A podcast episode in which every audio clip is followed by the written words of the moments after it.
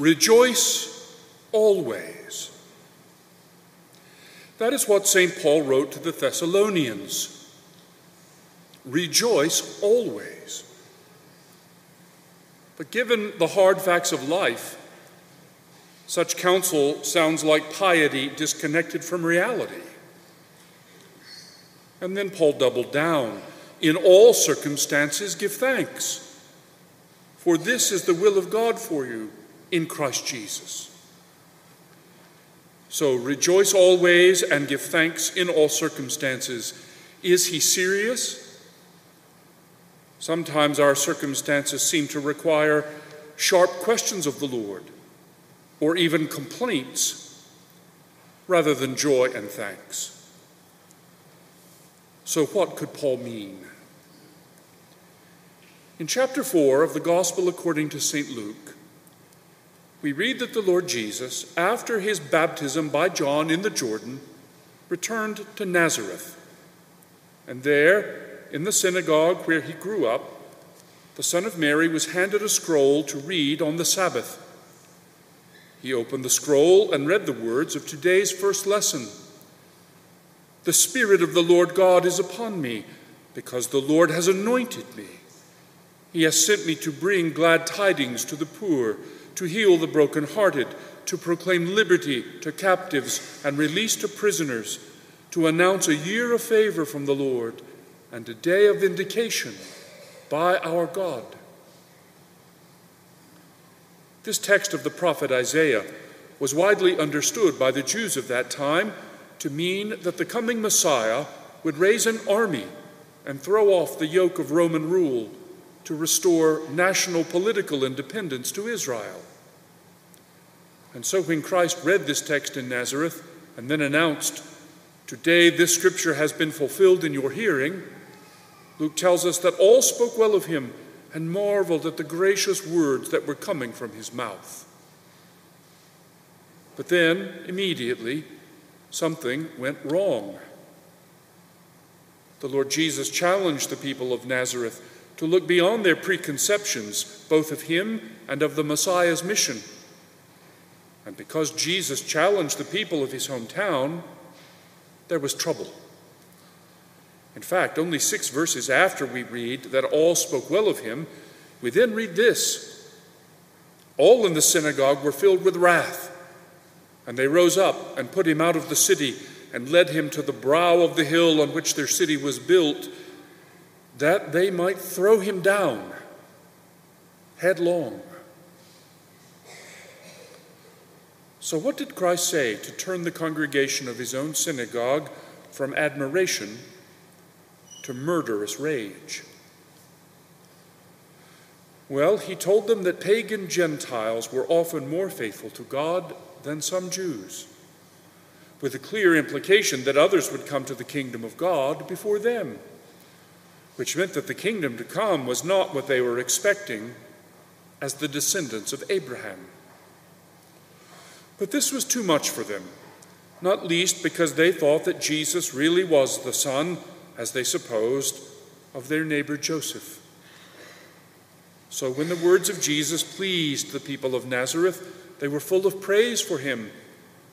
But when his words rebuked them, they were full of anger.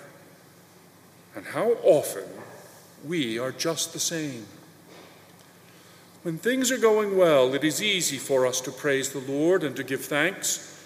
But in times of trouble, we pray for miracles, or at least for blessings for ourselves or others. Blessings like the healing of an illness freedom from addiction or habitual sin, or the finding of a better job or a more satisfying relationship. It is not wrong, of course, to ask for such blessings, but when we make the reception of miracles a condition for continuing to thank God and to rejoice in the greatness of the Lord, then we imitate the people of Nazareth in praising the Lord only so long as he says what we want to hear. But Christ's kingdom is not of this world, and he no more guarantees good health and prosperity for his disciples now than he intended to raise an army and liberate Israel then. His mission is not of that kind. It never was, and it never will be. Instead, Christ came to redeem the human race from sin and death and to give us a share in his divine nature. And he accomplished that mission by the way of the cross, in which he insists we must accompany him if we are to share his glory. It is from this perspective that we must understand Mary's great hymn of praise called the Magnificat, a name taken from the first word of that text in Latin. And today we read a portion of the Magnificat in place of the psalm. In this prayer, offered when Gabriel told Mary that she would conceive the Son of God Most High by the power of the Holy Spirit, Mary fulfilled the precept of St. Paul to rejoice always and to give thanks to God in all circumstances. Some people today on the political left and even in the church read Mary's hymn of praise as a manifesto for political revolution in the search for social justice. But to read the text in that way is to fall into the same error that turned the uncomprehending citizens of Nazareth against the Lord Jesus. Just as the Messiah was never going to be a conquering general, the gospel of Jesus Christ does not include blueprints for any political or economic system.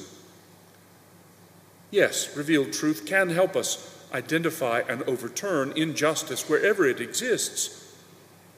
But the kingdom of God cannot be found in any earthly kingdom, in any form of government, or in any arrangement of human affairs. No, the good news of salvation in Christ calls us to repentance from our sins and to saving faith in the Lord Jesus, faith in God the Son who became the Son of Mary. And it is in response to that supreme gift of grace that Mary sings her Magnificat.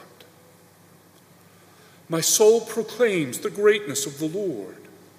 My spirit rejoices in God my Savior for he has looked upon his lowly servant. From this day, all generations will call me blessed. The Almighty has done great things for me, and holy is his name. He has mercy on those who fear him in every generation. He has shown the strength of his arm. He has scattered the proud in their conceit. He has cast down the mighty from their thrones and has lifted up the lowly. He has filled the hungry with good things, and the rich he has sent away empty. He has come to the help of his servant Israel, for he has remembered his promise of mercy, the promise he made to our fathers, to Abraham and his children forever. Friends, John the Baptist proclaimed that we must make straight the way of the Lord. And Christ the Lord revealed that his way is always the way of the cross. By our baptism, we have been called by Christ, called by name, called individually and personally, called from within our families into God's family, the church, called to follow Christ in the way of the cross, and to live our entire lives in the freedom of the children of God through continuing conversion from sin and the obedience of faith in his gospel. The gospel, which is the power of God unto salvation for all who believe that the Son of Mary is God the Son. Following the Messiah and sharing in his cross will always entail hardship and sacrifice. And so the absence of worldly blessings should never be taken as a sign that Christ has failed us in any way.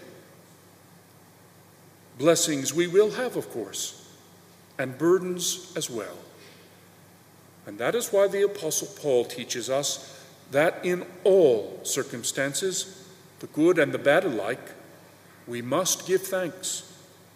And like the Blessed Virgin Mary, we must always proclaim the greatness of the Lord and rejoice in God our Savior. Amen. Come, Lord Jesus.